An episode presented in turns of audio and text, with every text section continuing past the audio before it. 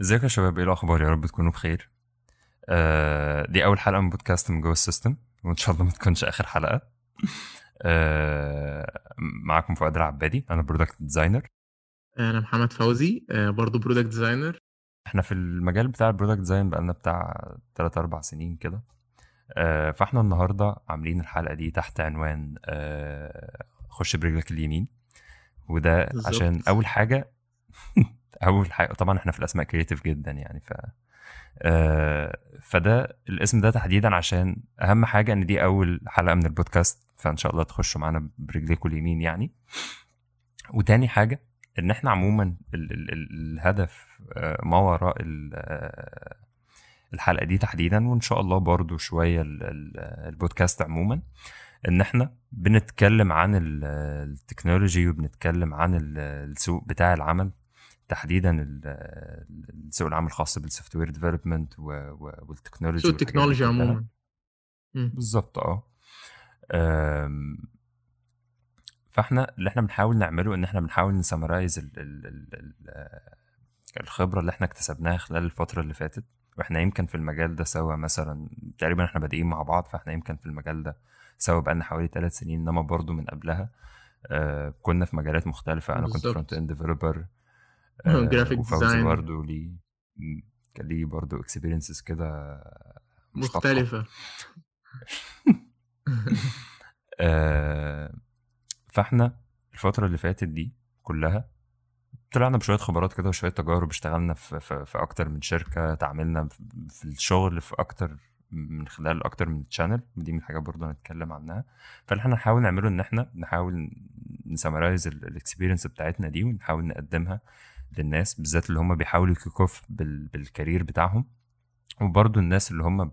يعني ما هماش لسه بيحاولوا يبدأوا لكن هم مثلا بقالهم فترة في السوق لكن هم مش راضيين عن وضعهم الحالي أو عندهم شوية مشكلة في في التنقل في في الشركات والكلام ده كله. آه، فإيه رأيك يا عم فوزي؟ نتكلم على إيه النهارده؟ فإحنا في الحلقة دي يعني هنتكلم عن هنتكلم عن حاجات كتير أهمها ومركزها آه، إزاي تظبط كل ال channels بتاعت آه، إنك تلاقي شغل. يعني آه، إحنا عندنا channels مختلفة قوي آه، ممكن تشتغل عليها وممكن كل شخص يشتغل عليها عشان يوفر فرص عمل ليه. تمام؟ وإحنا هنتكلم هنا بالذات مش هنتكلم بقى على إن هو حد يبقى بيشتغل في حاجة وفي نفس الوقت عامل عامل دخل من حاجة تانية. لا إحنا قصدنا هنا إن إحنا نتكلم عن إن أنت عايز تقدم في وظيفة معينة. بس يعني في channels مختلفة بقى محتاج تظبطها عشان تضمن إنك تتقبل يعني بافضل آه، احتمالية ممكنة أو بأكتر احتمالية ممكنة. فمن ضمنها ال resume بتاعنا وال LinkedIn بتاعنا وطريقة عرض الإيميل آه، اللي هتبعته للشركة وطريقة الكلام اللي أنت هتكتبه في الإيميل ده تمام؟ وإزاي تختار الشركة اللي أنت ممكن تناسبك و وكمان ال channels بتاع بقى شركات التوظيف المختلفة انت عندك LinkedIn أو بمعنى أصح ال- المنصات بتاعة التوظيف المختلفة زي LinkedIn موظف وشركات آه، تانية. آه، آه، يعني ال- الجزء الخاص بانك تعمل branding لنفسك أو personal branding والكلام ده كله.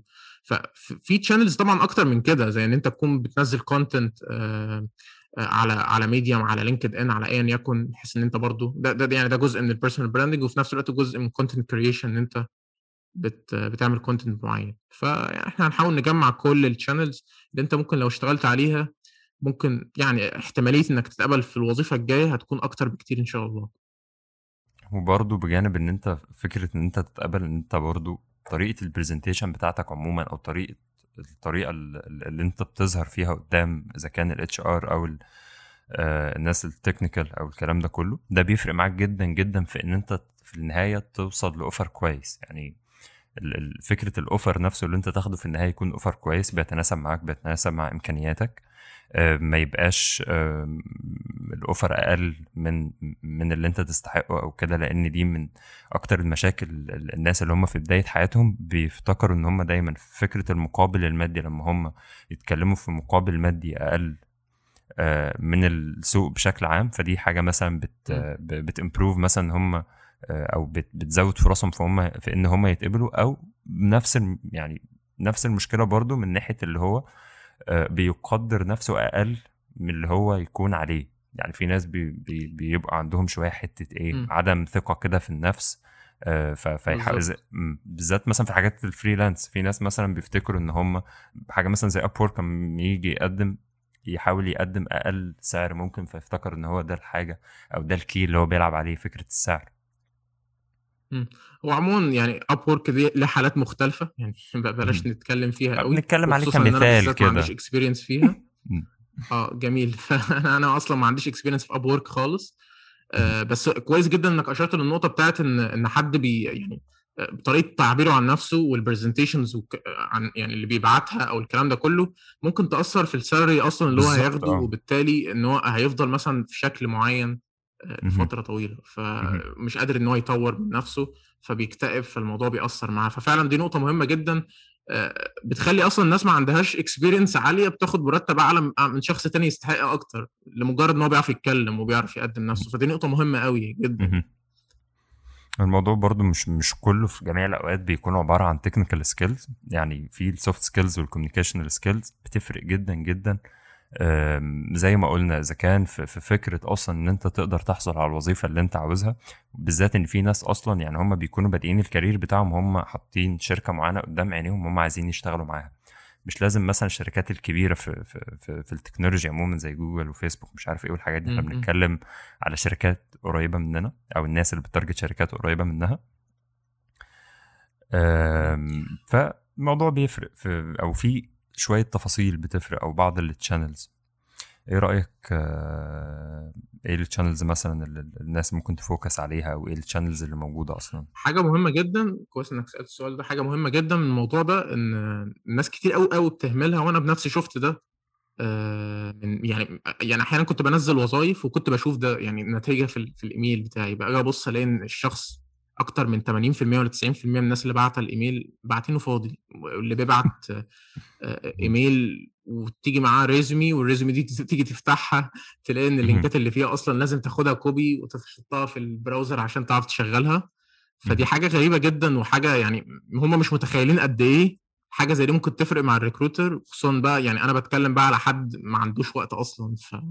ففكره إن هو يقعد يتعب معاك والكلام ده كله ده مش هيحصل. هو ال HR أو ال recruiter غالبا ما هوش إنسان عنده وقت للعواطف أصلا إن هو يقعد يستنى ويشوف آه، أكيد الشخص ده ما خدش باله محدش هيسامحك على حاجة زي دي. وغالبا هيقوم رميك يعني يعني ما أقصدش إن هو يرميك بس أقصد إن هو هيبدأ إن هو لأ يعني cancel ده تعال نشوف اللي بعده. cancel ده هو غالبا هو فعلا كده هو قدامك خمس ثواني عشان تقنع ال- ال- ال recruiter إن هو ما يع- ما يعملكش cancel ويروح على إم- يعني أو تعطيله first impression كويس مثلا زي حاجة برضو من حاجات موضوع. ال subject title يعني دي دي أبسط حاجة خالص في ناس أصلا بتسيبها مم. فاضية هو أنت ده حقيقي ده هو حقيقي ال- الإيميل هو أساسا متضايق إن هو مش عارف الإيميل ده بتاع إيه تحديدا ال recruiter يعني متضايق هو مش عارف ده إيه تحديدا لازم يفتح ويعرف ده إيه أصلا مم. ف, ف يعني يعني لو انت جيت حطيت نفسك مكان ال- آه، ال recruiter أو كده حط نفسك مكان واحد يعني جاي له أكتر من 200 إيميل 300 إيميل 1000 إيميل و... وكل واحد فيهم بقى يعني هو غالبا مش هيتعاطف مع الناس دي ما الإنسان ما عندوش الطاقة إن هو يتعاطف مع كل العدد ده فهو بيدخل لقى subject بايظ مع اللي بعده. ده أكيد طالما subject بايظ يبقى هو ما عندوش experience في السوق يبقى أكيد هو مش المناسب اللي بعده.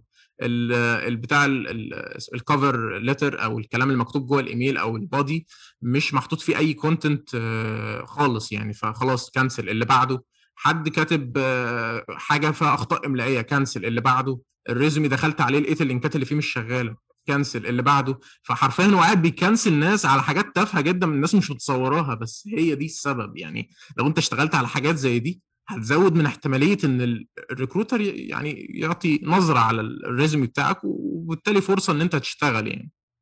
بالذات أصلا إن الموضوع بتاع ال resumes يعني ده ده, ده أول أول step في ال في ال recruiting process أنت هنا دايما بيكون في يعني على الأقل معظم الشركات الكويسة بيكون عندها مثلا four steps أو حاجة شبه كده.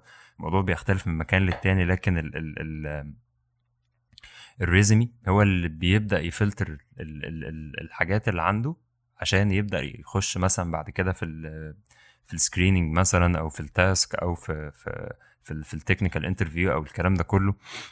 آه ف يعني إحنا برضه هنحاول نتكلم عن كل خطوة بخطوة لكن على الأقل بنتكلم في الحاجات اللي هي الناس أصلا بتهملها والحاجات دي أصلا هي ممكن تكون هي السبب الرئيسي طبعا إحنا بنتكلم عن الناس اللي هي هو already عنده portfolio كويس مثلا أو الكلام ده كله. بالظبط. آه. فالحاجات البسيطة دي هي ممكن تكون أصلا مش بتفقدك ال power اللي عندك أصلا. أنت عندك portfolio كويس عندك حد بيعرف ي present نفسه كويس بيعرف يتكلم كويس. ف شوية hints بسيطة كده ممكن تكون الناس مش بتحطها في الاعتبار وبتحط ال effort بتاعها كله في حاجات تانية. آه، والحاجات البسيطة دي هي في النهاية هي اللي بت... بتبوظ الطبخة زي ما بيقولوا. بالظبط بالظبط. وكويس إنك أشرت بتشير دايما لفكرة إن حد بيعرف يتكلم عن نفسه.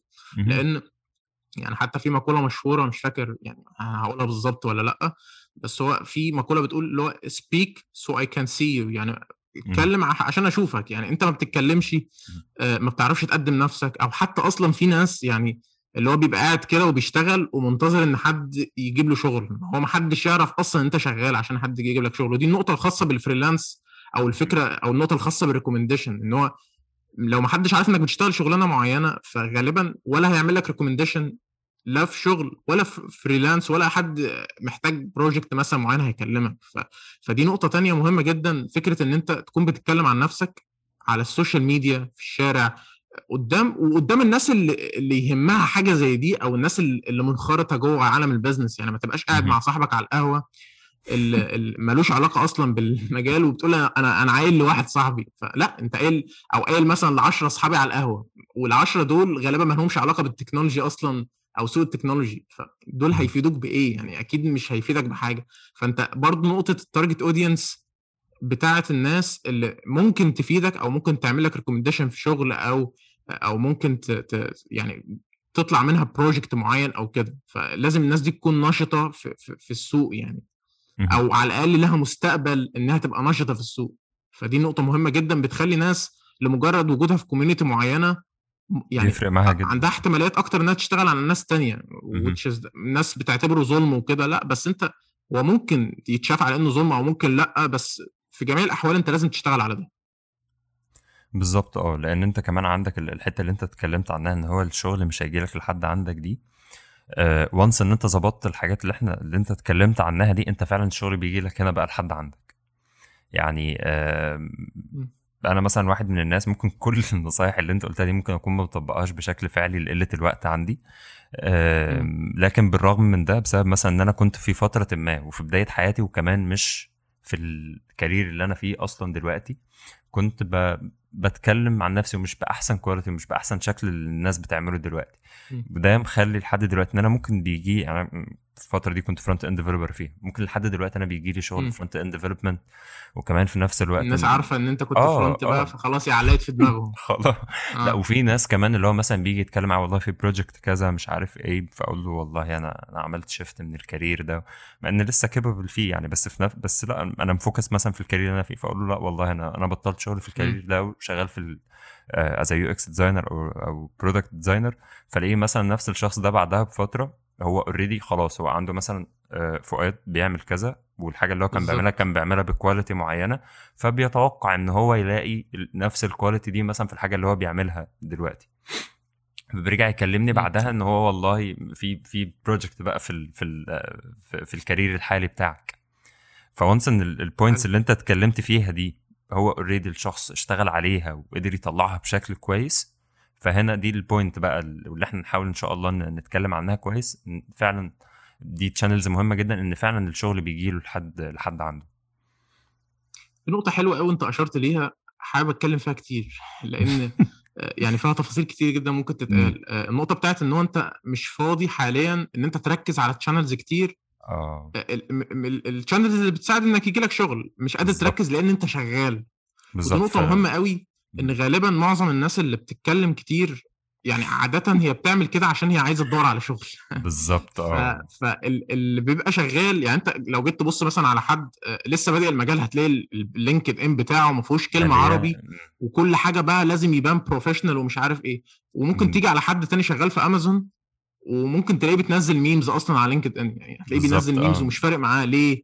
لأن هو خلاص هو وصل لمرحلة إن هو ظبط channels كتير قوي لدرجة إن هو ممكن يجي له شغل لمجرد إن هو عنده experience معينة واسمه سمع يعني بالظبط أنت مش محتاج إنك تبذل مجهود على ال channels دي تاني عشان تلاقي شغل خلاص مهم. أنت أنت اشتغلت عليها واستثمرت وهنا نقطة الاستثمار يعني مهم. أنت استثمرت فيها بالقدر اللي يخليك تقعد فترة طويلة قوي من غير ما عط... يعني من غير ما خلاص يعني مش عايز تعمل لها update دلوقتي فتيجي تبص على ناس شغلها يعني ناس قوية جدا وتلاقي ال up... مش عاملين update لحاجات كتير قوي على مهم. سواء بقى ال portfolio بتاعهم أو ال... تلاقيه أصلا أو بيبعت لك ال portfolio بتاعك PDF أساسا. بالظبط بالظبط. فبتلاقي حاجات غريبة من ناس experienced وبتاخد فلوس كتيرة جدا. ليه؟ لأن هم وصلوا للمرحلة دي تمام. ف- فعشان كده برضو دي نقطة بقى إيه يعني لازم تكون يعني إيه بتعرف توازن ما بينها. إن هو أنت بادئ المجال خلاص يعني بتشتغل على ال channels اللي هو عاده أي حد عايز يدور على حد junior آه، لو أنت يعني في الحالة بتاعت ال junior فلازم تشتغل على الحاجات بقى اللي الناس بتدور عليها في ال junior إن هو يكون واخد. تدريبات يكون كان في مشارك في أعمال تطوعية مش عارف إيه شخص وصل لمرحلة إن هو شغال في أمازون ولا هيفرق مع حد الأعمال التطوعية ولا هيفرق مع حد. التدريبات فهنا بقى الاختلاف يعني أنت كل ما ال experience بتاعتك زادت كل ما رؤيتك للأمور بتزيد وطريقة تعبيرك عن نفسك بتختلف ودي نقطة مهمة قوي قوي قوي. يعني فالناس تبقى مدركاها إن هو شعار المرحلة أنت ب target إنك ت market لنفسك بأسلوب معين المرحلة اللي بعدها شعارها مختلف تماما فدي مهم. نقطة برضو يعني على المدى البعيد يعني حبيت إن أنا أشير ليها يعني. بالظبط برضو آه، من الحاجات اللي ممكن معظم الناس بتقع فيها ممكن أكون أنا شخصيا يعني لولا إن أنا اهتميت بيها شوية في الأول هي فكرة إن أنت أنت وأنت في بداية حياتك أنت الضغوطات عليك مش كبيرة مم. فالنقطه دي انت بتحاول مثلا تبراند لنفسك بشكل معين بتحاول ت... يعني ال... تبان للناس أصلا انت بتعمل إيه بتعمله إزاي ال quality بتاعت الحاجة الشغل اللي انت بتقدمه والكلام ده كله انت لما. ممكن انت في البداية آه، الموضوع بيبقى سهل جدا عليك وسهل تكمل عليه لأن انت ممكن بتيجي عند مرحلة ما كده انت خلاص انت ما فيش وقت لل creation هنا ان انت تحاول مثلا تبدأ. ت create content مثلا تبني audience مثلا بشكل معين مش عارف إيه الكلام ده كله. ومن الحاجات برضو ممكن تكون بره ال- اللي إحنا بنتكلم فيه أصلا فكرة أنت برضو أنت وأنت في بداية حياتك أنت يعني المسؤوليات اللي عليك قليلة. آه، أو ما أنتش مرتبط مثلا بكم شغل كبير ما, فيش شغل مثلا بيجي لك لسه بشكل بيخليك مضغوط يعني مضغوط طول الوقت والكلام ده كله. آه، فمن الحاجات المهمة جدا قبل ما تحاول أصلا تبدأ تقدم على شغل والكلام ده كله أو على الأقل راعي إن أنت تكون فعلا أخدت وقتك لأن أنت تستعد أصلا المرحله بتاعة التقديم على الشغل والكلام ده كله وتأكد إن أنت تكون وصلت للمستوى بتاع الشغل بتاعك. مش أقول لك اللي هو أنت خلاص أنت بتطلع أحسن شغل ومش عارف إيه والكلام ده كله لأ بس على الأقل ال quality بتاع الشغل بتاعك يكون كويس ال basics بتاعتك تكون كويسة تكون قدرت يعني مثلا يعني as example مثلا في ال- في ال career بتاع ال front end أو ال career بتاع ال product design أو أي career تاني عموما أعتقد الأمثلة دي هت هتنطبق عليهم. إن أنت يكون عندك master project موجود في ال portfolio بتاعك في في الشغل والكلام ده كله أنت مش مطالب منك إن أنت يكون عندك عدد كبير جدا من ال projects موجودة عندك. إذا كان مثلا على GitHub على Behance على أي أي مكان عموما professional الشغل بيترفع عليه ممكن يكون عندك أكتر من project بس في نفس الوقت أنت عندك master project ال master project ده موجود عليه خلاصة الحاجات اللي أنت اتعلمتها آه. وده ممكن ما ينطبقش على جميع المجالات لكن في مجالات كتير بينطبق عليها يعني إن أنت يكون عندك project تكون فعلا قدرت تستثمر وقت كويس إن أنت تتخرج فيه إمكانياتك وتوضح فيه انت بتقدر تعمل إيه وال quality بتاع الشغل بتاعك في المرحلة دي على الأقل واصلة لفين بالظبط؟ دي بتفرق معاك جدا. النقطة دي مهمة جدا. آه، بالمناسبة آه، يعني أنت فكرتني برضو بموقف يعني آه، آه، بسبب يعني فكرة إنك تكون استثمرت وقت كبير جدا في ال project عشان يطلع ب quality حلوة والنقطة اللي بتتكلم فيها نقطة ال quality over quantity وحاجات كده. بالظبط يعني بالظبط. فلسفات بقى مختلفة يعني. آه،. بس من الحاجات برضو اللي أنا مريت بيها في الجزئية دي إن هو يعني في شغل كتير جدا كان بيجي لي بسبب يعني العميل يجي يقول لي أنا جيت لك عشان ال project ده اللي هو yes يعني يا عم الحاج أنا ال Behance بتاعي ولا ال portfolio بتاعي ما عليهوش غير ثلاثة projects ولا اثنين. projects يعني بالظبط. انت جاي لي عشان ده فاللي هو. ف... ف... ففكرة إن هو في project واحد بس ممكن يشفع لك تماما. يعني بالظبط فلازم تهتم بال quality جدا ولكن ولكن في بعض ال recruiters والكلام ده كله بيبقى أهمهم إن ال quantity تبقى كبيرة لأن بالنسبة لهم ده بيعبر عن ال experience إن هو يعني أنت اشتغلت في حاجات مختلفة. بس ده غالبا مش صح يعني بس أنت برضو مهتم جدا إنك تبص. آه أنت أنت عايز تقول إيه؟ أنا كنت بقول إن في في الحتة دي تحديدا الجونيورز هم آه، هم اللي محتاجين ده قوي. محتاجين إن هم بالظبط. ممكن يكون ما جالوش الفرصة إن هو يشتغل على حاجات كتير. أصلا إذا ما كانش كل الحاجات دي هو عاملها مع نفسه. آه بس بتفرق معاه جدا لأن أنا مثلا بشوف أمثلة كتير جدا حد كل يوم أو اتنين بينزل حاجة بينزل حاجة بينزل حاجة. آه الحتة يعني الجزئية دي إن هو يوضح إن هو موجود ده كويس جدا. لكن إن هو بيحاول يفوكس على إن هو يعمل حاجات كتير جدا جدا جدا بس في نفس الوقت الحاجات كلها المستوى بتاعها متقارب المستوى بتاعها أو على الأقل المجهود اللي هو بذله فيها لأن هو طبعا بيعمل حاجات كتير في وقت قليل فبالتالي هو مفيش مساحة أصلا إن هو يبذل مجهود كبير في في في حاجة واحدة م. مثلا يقدر على الأقل يوضح فيها ال capabilities بتاعته أو هو ال skills بتاعته واصله لحد فين فالحتة دي بالنسبة للناس اللي هم في البداية هتبقى كويسة جدا ليهم إن هم بي focus على إن فعلا ال quality over quantity أنا عارف أنت بتتكلم على إيه بالظبط من من ناحية ال project اللي أكتر من من حد كان بيجي لك عليه ده أو على ال project ده تحديدا. بس أنا فاكر مثلا الفترة اللي أنت كنت شغال عليه فيها إحنا ال project ده أعتقد أنت ك يعني ال UX process بتاعتها بس أنا فاكر أنت قضيت فيها وقت كويس جدا. ال case study كذلك أخدت كل step ال case study خدت وقت مني أكتر من ال project نفسه. ده حقيقي. آه، فحاجة زي كده فعلا آه بتعمل عليك traffic حلو قوي ممكن يكون في false traffic أوقات عادي جدا. ممكن تلاقي في ناس كتير جدا بيكلموك في النهاية مفيش آه أي حاجة. بس فكرة إن أنت يجي عليك traffic أساسا دي حتة جامدة جدا. الحته برضو الحلوة قوي اللي أنت اتكلمت عنها إن أنت بيجي لك ناس على project معين وعلى نوعية project معين. م. فقدام شوية زي ما أنت قلت برضو إن بعض ال recruiters بيكونوا محتاجين يشوفوا آه أكتر من project بس هم ما بيكونوش محتاجين يشوفوا أكتر من project في نفس الحاجة يعني مثلا آه. آه. آه يعني ببقى محتاج مثلا آه المجال بتاع يعني في مجالنا إحنا مثلا انت ممكن تشتغل مثلا على e-commerce ممكن تشتغل على applications ال applications نفسها في ممكن يكون حاجات لها علاقة بال social media حاجات لها علاقة بالترند مثلا الفترة الأخيرة كلها ال applications الخاصة بتوصيل الأكل مثلا أو توصيل الحاجات مش عارف إيه والكلام ده كله. فبعض الناس بيكونوا محتاجين إن هم يشوفوا example لاكتر من من category في ال field بتاعك. أو مثلا لو أنت front end developer محتاج مثلا يشوف أنت بتستخدم أكتر من technology بت apply مثلا على dashboards بت apply على personal websites أو professional websites والكلام ده كله. فبجانب برضه يعني في الخطوة الأولانية اللي هو جزئية إن أنت بت invest مجهود كويس في project معين مش لازم يبقى عندك كم هائل من ال projects ممكن تكون الخطوة اللي بعدها إن أنت توضح الإمكانيات بتاعك في أكتر من من جزئية. في, في ال career بتاعك. بالظبط.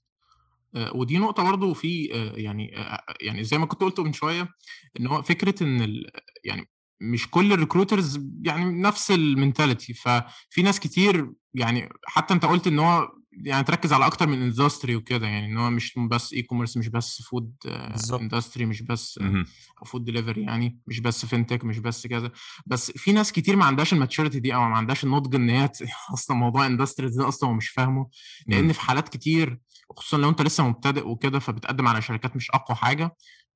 أنا بتكلم في الحالة دي يعني ف أحيانا كتير أصلا اللي بيبص على شغلك مالوش علاقة بال design أصلا يعني أحيانا.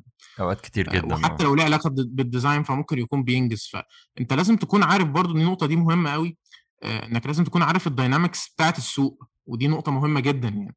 إن السوق مش حاجة واحدة مش قطعة واحدة مش حاجة اللي هو يعني تلاقي مثلا الناس بتيجي في في المؤتمرات والبتاع ال meetups والكلام ده كله تطلع تقول يا جماعة الشركات عايزة كذا. لا هي مش كده. هي الشركات مش قطعة واحدة الشركات مختلفة جدا والناس اللي فيها مختلفة والوقت بيختلف يعني يعني أنت ممكن تتقبل في وقت ما وفي وقت تاني ما تتقبلش لأسباب مختلفة وأسباب غريبة وفي في تعقيدات كتير و inputs كتير بتدخل بتغير في نتيجة المعادلة في الآخر تمام؟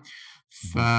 فالموضوع ده بيحصل كتير قوي ف... فلازم تكون أنت مدرك لده وفاهم ده ومش معنى إنك اترفضت في وظيفة معناها إن هو أنت ال recruiter دخل ولقى شغلك وحش لأ هو ممكن يكون ال recruiter ما, ما شافش أصلا ال resume بتاعك لأن هو ما كانش فاضي أو ممكن يكون هما بيقبلوا الناس اللي بتدخل آه تقدم أول ناس فاهم؟ فأنت ممكن تكون قدمت متأخر فما شافوش ال CV ففي dynamics كتير قوي آه بتحصل بتأثر على نتيجة المعادلة. يعني الموضوع ده أشبه بتأثير الفراشة كده اللي هو حاجة بسيطة قوي ممكن تغير من النتيجه فأنت ما تقعدش بقى تفترض أسباب أنت بتشتغل على معالجة كل كل تشانل وكل مشكلة أنت متوقعها تمام؟ وتبدأ تشوف النتيجة. ودي نقطة مهمة قوي يعني ممكن أتكلم عليها برضو. معلش هاخد وقت فيها شوية. اتفضل فهو في قصص يعني في قصه أنا مريت بيها كده إن أنا كنت بقدم على وظايف وكنت بعمل إيه بقى؟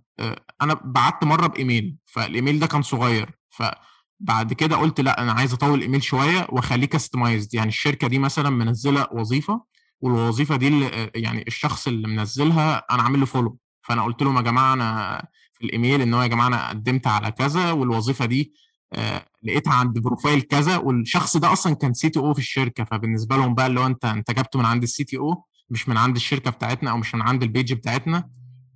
فحسيت إن حاجة زي دي فرقت. فهم فعلا بعد الإيميل ده كلموني تمام؟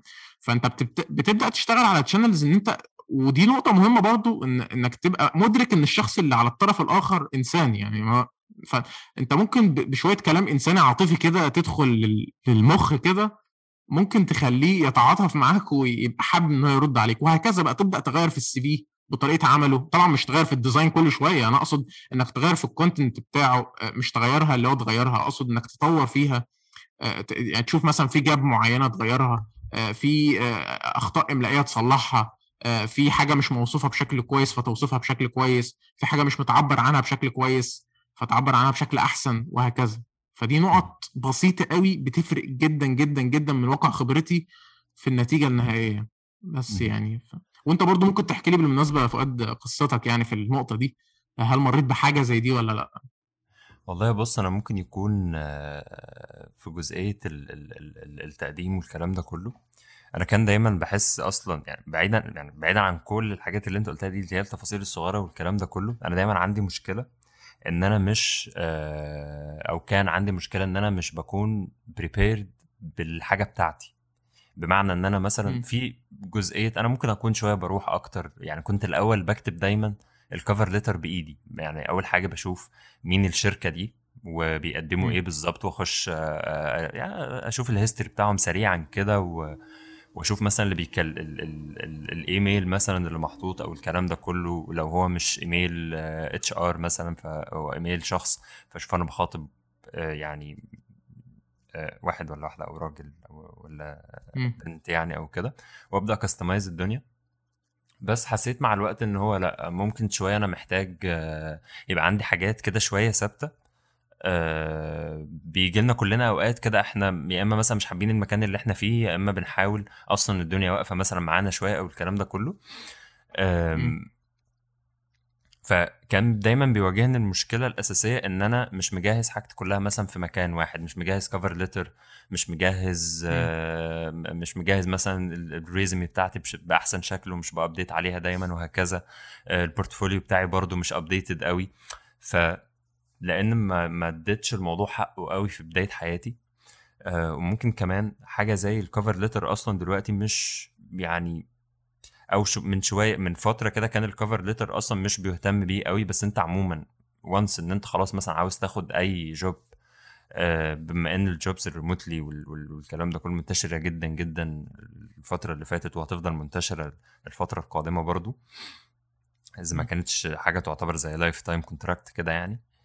لأن الموضوع خلاص بقى التوجه ليه نتائجه أحسن بكتير من ناحية الشركات كمان أكتر من ال من ال مننا يعني. فبتيجي مثلا تقدم على شركة أجنبية أو شركة بره مصر أو شركة أوروبية أو الكلام ده كله بتلاقي ال cover letter ليه أهمية جدا بتلاقي ال resume بتاعتك في بعض ال standards كده بالذات كمان حتة ما اتكلمناش عليها خالص موضوع ال ال ال الاسم مش حاضر قوي في, ذهني دلوقتي بس ال softwares اللي بت اللي بتعالج أصلا ال resumes وبتفلتر مع نفسها دي آه آه إيه؟ ال automated systems اللي بتشتغل على ال resumes اللي موصول آه بالظبط. أعتقد في شوية حاجات كده ودي نقطة مهمة كويس إنك أشرت ليها. آه في websites ممكن تكتبوا بس ATS I guess اسمها AT S أعتقد آه هي ليها ليها مصطلح كده مش فاكره صراحة بس أعتقد ATS آه. تقريبا آه. ف search وا بس على ATS مثلا tester أو كده أو resume ريست tester مثلا. فهو يعني لما بترفعه على website من ال websites اللي موجودة هيقوم جايب لك بقى كل الحاجات اللي لاحظها عنك ال system وطبعا بقى ال system من شركة لشركة بيختلف وعاده حاجة زي دي مش بتبقى موجودة غير في الشركات الكبيرة زي ما فؤاد قال كده. فدي حاجة برضو مهمة ممكن تركزوا عليها يعني مهم. أم، فالحاجات اللي انت اتكلمت فيها بالنسبة لل resume وإن انت مثلا تغير الاستراتيجية بتاعتك مثلا في التعامل أو بمعنى أصح تطورها يعني وتحاول تواكب الدنيا أكتر. دي دي حاجة مهمة جدا جدا جدا. آه، ومن الحاجات اللي بشوفها مهمة جدا برضو إن أنت لما بتيجي تقدم على أي شغل أنت بتشوف أنت بتخاطب مين تحديدا. ده إن ما. نفعكش في, في, في أول phase عندك اللي هي ال resume هينفعك جدا جدا في ال- ال- ال phase اللي بعد كده مثلا ال interview أو أو يعني تحديدا ال interview مثلا بعدها أو أنت تبدأ تتكلم بشكل direct مع ال recruiter أو ال technical manager أو ايا يكن ال scale بتاع الشركة إيه ومين اللي بيعمل معاك ال interview عموما. فإن أنت يكون عندك background أو عندك خلفية عن ال history بتاع الشركة اللي أنت بتتعامل معاها أو لو أنت مثلا بتتعامل مع آه، حاجة freelance مثلا فممكن مثلا من المواقف اللي اتعرضت ليها مؤخرا إن أنا كان product معين ال product ده كان غريب شوية عليا. آه، فاول حاجة عملت research يعني إحنا المفروض إن إحنا خلاص اتكلمنا بشكل مبدئي وداخلين في meeting مع ال team نفسه هنبدأ نتكلم هتكلم كمان في إيه أصلا الحاجات اللي هم كانوا عايزين ال project كانوا عبارة عن redesign و restructure يعني لل... لل website بتاعهم لأن هم عايزين يعلوا الأرقام بتاعهم. و... والحاجات دي كلها آه وفي ال message بتاعتهم بتوصل لل users بشكل مش مظبوط قوي فمحتاجين يحسنوا الجزئية دي آه، فالمهم من الحاجات اللي خلتني أقدر آخد ال project إن أنا أول حاجة قبل ما نخش ال meeting ده أصلا وكان الوقت قليل شوية قدامي إن أنا دخلت عملت research بشكل كويس جدا ودخلت فتحت ال website بتاعهم. وعملت spot للمشاكل أصلا ومش عارف إيه والحاجات المبدئية اللي إحنا ممكن نتكلم فيها فكنت داخل ال meeting بتكلم بثقة وعارف أنا بتكلم على إيه تحديدا وعارف أنا بكلم مين تحديدا آه، والموضوع فرق معايا جدا و ended في الآخر إن أنا أخدت الشغل فإن أنت تكون مظبط ال points مثلا زي ال- ال- اللي فوزي اتكلم عنها إن أنت تكون عارف عندك خلفية كويسة جدا وقارئ وشايف ال history بتاع الشركة أو المكان اللي أنت بتقدم فيه أو حتى لو project freelance أو أي حاجة من الحاجات دي ده بيفرق معاك جدا جدا وبيفرق جدا في نسب أول حاجة إن أنت تكون باين قدامهم أنت حد عارف أنت بتعمل إيه تتكلم مع مين تتكلم عن إيه تحديدا. فده بيديك image أحسن بكتير. فده بيفرق معاك في نسب إن أنت تتقبل بيفرق كمان معاك في نسب إن أنت لو اتقبلت t expect offer عامل إزاي. أو وأنت بتتكلم مثلا في آه، في الرقم مثلا اللي أنت متوقع إن أنت عاوز تاخده أو كده إذا كان fixed price مثلا أو إذا كان salary أو كده. أو budget يعني budget أو أو salary بيفرق معاك جدا جدا إن أنت بت present نفسك إزاي أو الموضوع بما إنه بيفرق في الثقة بتاعتك وأنت بتتعامل معاهم ففي نفس الوقت بيفرق معاك في الأرقام اللي أنت تتوقعها في الآخر.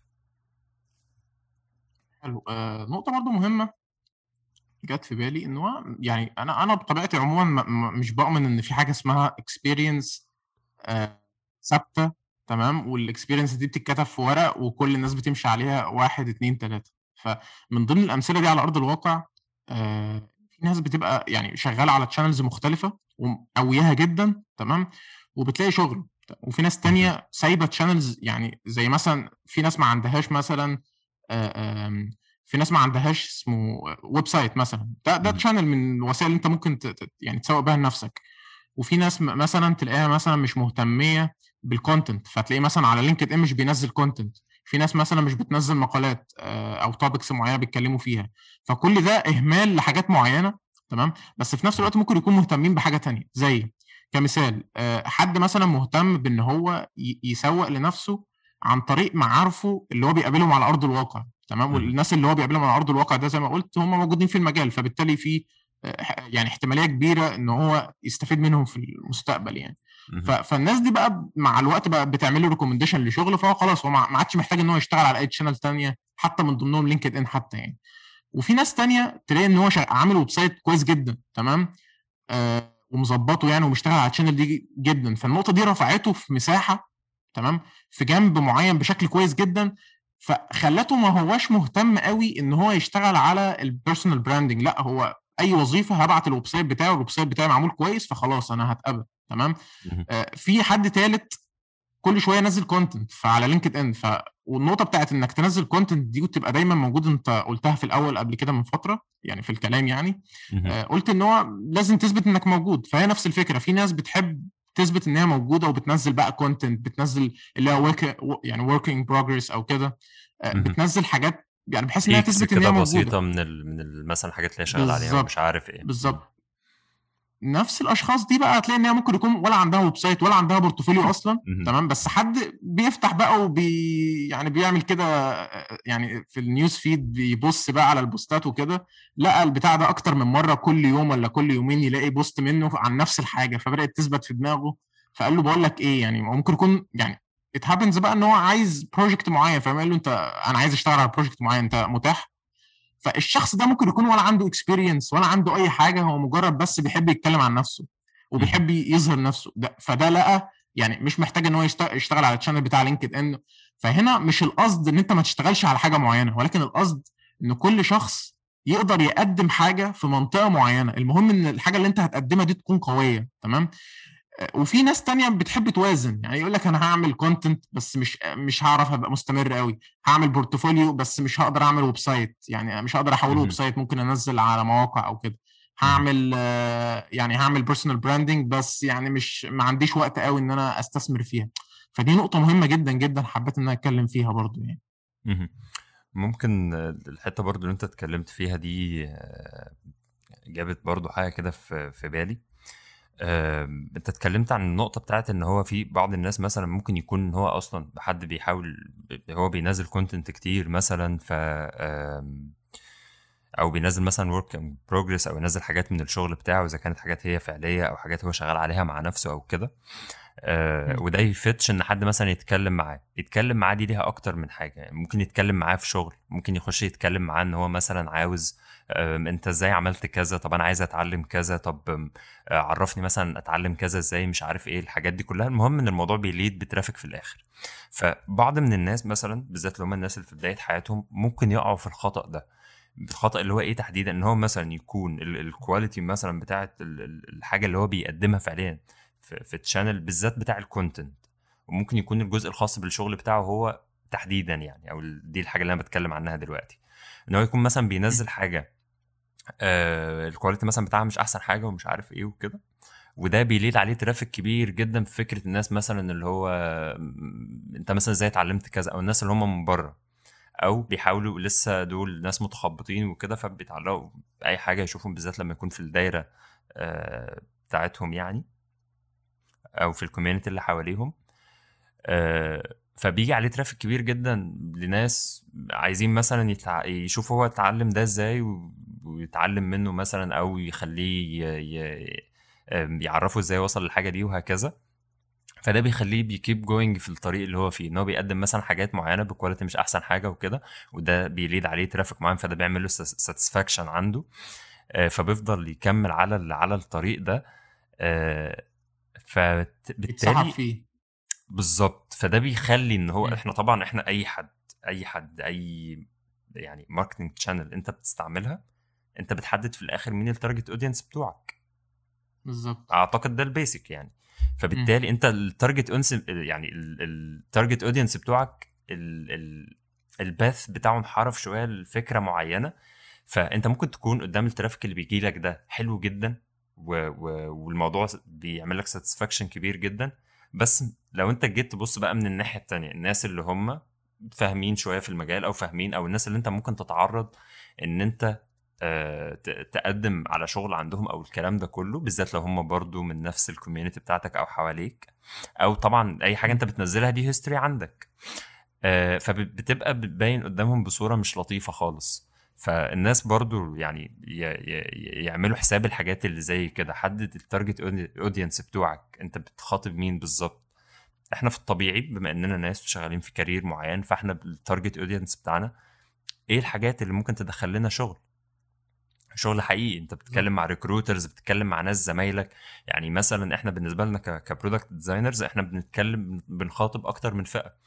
أكتر من فئة دي ممكن تكون عبارة عن developers حواليك بيجي لهم شغل هم شخصيا بيجي لهم projects freelance فبالتالي بيلاقي نفسه محتاج حد يشتغل مثلا as product designer قبله فبيشوف مين من الدايرة اللي حواليه فيتكلم معاه وهكذا. فحاجة مهمة جدا إن أنت حاول ما تنحرفش عن الطريق اللي يوديك للنقطة اللي انت عاوزها في الآخر. لازم تكون محدد أهدافك من ال channels اللي انت بتستخدمها وعايز تروح منها لفين. لأن برضو الحتة بتاعت اللي هي ال ال ال ال ال الناس اللي هم مثلا ممكن يخشوا يكلموك انت تعمل كذا إزاي أو مش عارف إيه أو الكلام ده كله. في ناس بيشتغلوا على الجزئية دي جدا وكويس جدا إن هم مثلا يكونوا instructors أو يكونوا mentors يعني إن هم يكونوا instructors أو mentors أو الكلام ده كله.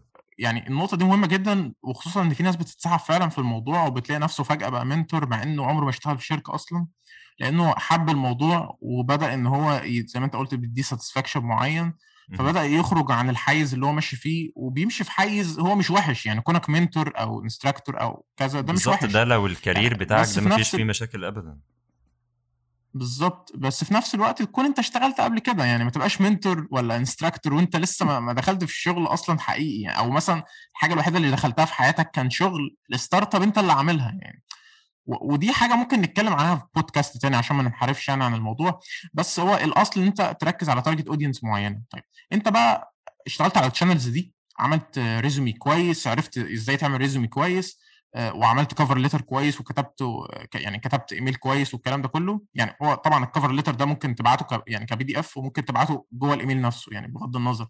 المهم إن ال content بتاع الايميل نفسه يكون مكتوب كويس و customized على الشركة ودي نقطة مهمة إن أنت بتروح تقرأ عن الشركة وتشوف حاجة customized عليها وتخلي في جزء إنساني كده في الموضوع. آه واشتغلت على ال LinkedIn بتاعك أو عملت website أو عملت أو ظبطت ال portfolio بتاعك. أو استخدمت أنهي يعني أنهي channel أنت شايف ان هي مناسبة ليك زي إنك تكون بتعمل content أو بتنزل topics أو أو إنك تكون بتتابع ال work in progress وكده. فأنت خلصت كل ده تمام؟ وقدمت على وظيفة. الحمد لله اتقبلت تمام؟ دخلت في ال phase الإيه؟ الأولى يعني نقول مبروك بقى تمام؟ آه المرحلة دي أنت مش هتشتغل على طول إلا بقى لو أنت دخلت يعني في شركة حظك حلو بقى ودخلت في شركة غريبة يعني. ممكن تكون الشركات اللي بتبقى بتستهدف juniors في الأول ممكن ما فيهاش يعني interview process طويلة يعني. بس في الطبيعي أنت هتدخل على phase معينة تمام؟ ال phase دي اللي هو أنت دخلت جوه هيقول لك هنتفق معاك على interview meeting تمام؟ وهنتكلم معاك. فالمفروض بقى أنت تعمل إيه بقى في مرحلة زي دي؟ طيب النقطة بتاعت الثقة في النفس هنا بقى يعني تيجي تتربع على العرش في المرحلة دي إن هو ما تبقاش داخل ال meeting وبتقول له وبرده النقطة دي من قبل ال meeting برده يعني ما تبقاش داخل ال meeting أو حتى من قبل ال meeting وتروح تقول له والله أنا ما اشتغلتش في أي حاجة قبل كده بص أنا ما أعرفش حاجة. يعني بس أنت هتشغلني شفا من عندك عموما. آه يعني لا يعني ما ما هو مش جايبك واقتنع بيك من خلال الإيميل بتاعك وبعد ما كل ده تقوم أنت جاي مهمل كل ده ورميه وبعدين تقوم قايل له أنا أنا معلش والله أنا ما عنديش يعني experience حقيقية قوي لا أنت أنت مش اشتغلت في مشروع تخرج آه ما هي دي experience اشتغلت يعني دخلت تدريب قبل كده دي experience انت عملت حاجة personal لنفسك ده experience برضو. طبعا مش experience سوق بس انت بقى هتسوق لنفسك يعني هتحاول تعرض الموضوع بشكل ذكي. تمام؟ وبشكل برضو ما فيهوش كذب يعني هو مش الهدف انك تكذب بس الهدف انك تعرض نفسك بشكل ذكي. فلازم تحط نفسك مكان الشخص اللي هيقدمك. يعني أنا مش هجيب لك شغل وأنا عارف إنك ما عندكش experience لأ أنت قول لي إيه يعني أدنى experience أنت يعني دخلت فيها حتى تيمات يعني تطوعية أو كده تمام؟ وزي ما قلت بعد كده أنت ما عدتش هتحتاج إنك تستخدم الحاجات دي مع ال experience التراكمية بقى يعني اللي هو بقى التدريبات والحاجات الصغيرة دي. ولكن أنت في الأول أنت مضطر إنك تعمل كده تمام؟ يعني دايما من المشاكل اللي بنتعرض لها في البداية إن هو أي حد في بداية حياته اللي هي جزئية طب أنا أصلا هتقابل إزاي وأنا ما فيش مثلا experience فعليه مش عارف إيه الكلام ده كله. هي ال experience الفعلية زي ما انت قلت كده بالظبط إن إحنا أنت عندك بعض ال experiences مش لازم تكون في سوق العمل تحديدا أنت اشتغلت في مكان معين. بس أنت ممكن عندك بعض ال experiences طريقة العرض للموضوع زي ما انت قلت بالظبط إن هو ولا أنت منك بتكذب ولا منك بتهدر حقك جدا إن أنت داخل تقول له والله أنا ما عنديش experience خالص مش عارف إيه الكلام ده كله. طيب ما انت خلاص انت قفلت ال- ال interview أصلا. عايز لا إيه بقى؟ ممكن يعني عايز إيه؟ طب ما قاعد ولا نمشي ولا؟ يعني أنت لو بص يعني لو حابب نقفل ال meeting دلوقتي يلا نروح والله. أيوه يعني يلا أنا عندي ما 7000 واحد بعدك يعني. فعلى رأيك طالما هو أصلا طالما أنت وصلت لل- لل interview فأنت do your best يعني اتكلم عن نفسك بشكل كويس. أنت ممكن تقول الحاجة بمليون طريقة. منهم طريقة توقعك ومنهم طريقة فعلا. توصلك ل point كويسة لأن أنت لو عديت لو عديت ال interview بشكل كويس فالباقي كله هيكون آه، إحنا طبعا لسه هنتكلم عن ال interview نفسه والكلام ده كله بس اللي أقصده إن أنت لو عديت ال interview بشكل كويس وقدرت ت present نفسك بشكل كويس وت present أقل experience عندك بشكل كويس وعملت لها highlight ده هيفرق معاك جدا جدا إن أنت تقدر تثبت نفسك بعد كده أكتر في حاجة زي ال task مثلا اللي هيطلب منك أو كده آه،. انت إيه رأيك؟ إيه ال tips اللي ممكن تكون مثلا في ال interview؟ أو إيه الحاجات اللي آه، زي ما قلت يعني آه، في بقى أسئلة في ال interview. في ناس بقى بتقعد تقول طب نحضر إيه يا جماعة؟ طب مش عارف إيه. شوف المجال بتاعك محتاج إيه تمام؟ واسأل في ال community والناس هتجاوبك يعني آه، تمام؟ front end ليه أسئلة ال back end ليه أسئلة على حسب ال technology اللي انت شغال فيها ال product design ليه أسئلة.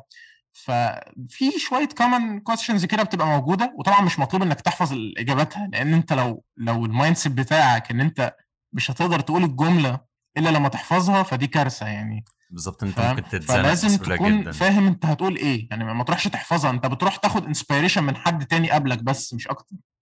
أو بتروح تعرف الأسئلة وأنت من جواك المفروض عارف جزء من الإجابة تمام؟ ومش لازم تعمل حسابك بقى على التحضير والتحضير لا يعني درب نفسك إنك تتكلم عن نفسك عموما عشان تبقى جاهز لأي سؤال مهم. الحاجات برضو المهمة في ال في ال interviews إن أنت يعني حاول إن أنت تبقى داخل ال- ال- ال interview وأنت مش stressed ابدا تبقى داخل تمام الأمور تمام بالنسبة لك وأنت الموضوع كله عبارة عن لعبة آه، أنا مثلا شخصيا تعرضت لمواقف كتير إن أنا أكون فيها. أنا الشخص اللي بي يعني أنا اللي بعمل interview وأنا ال- اللي ب lead ال interview كمان لأن أنت في أوقات بتكون معاك أكتر من حد.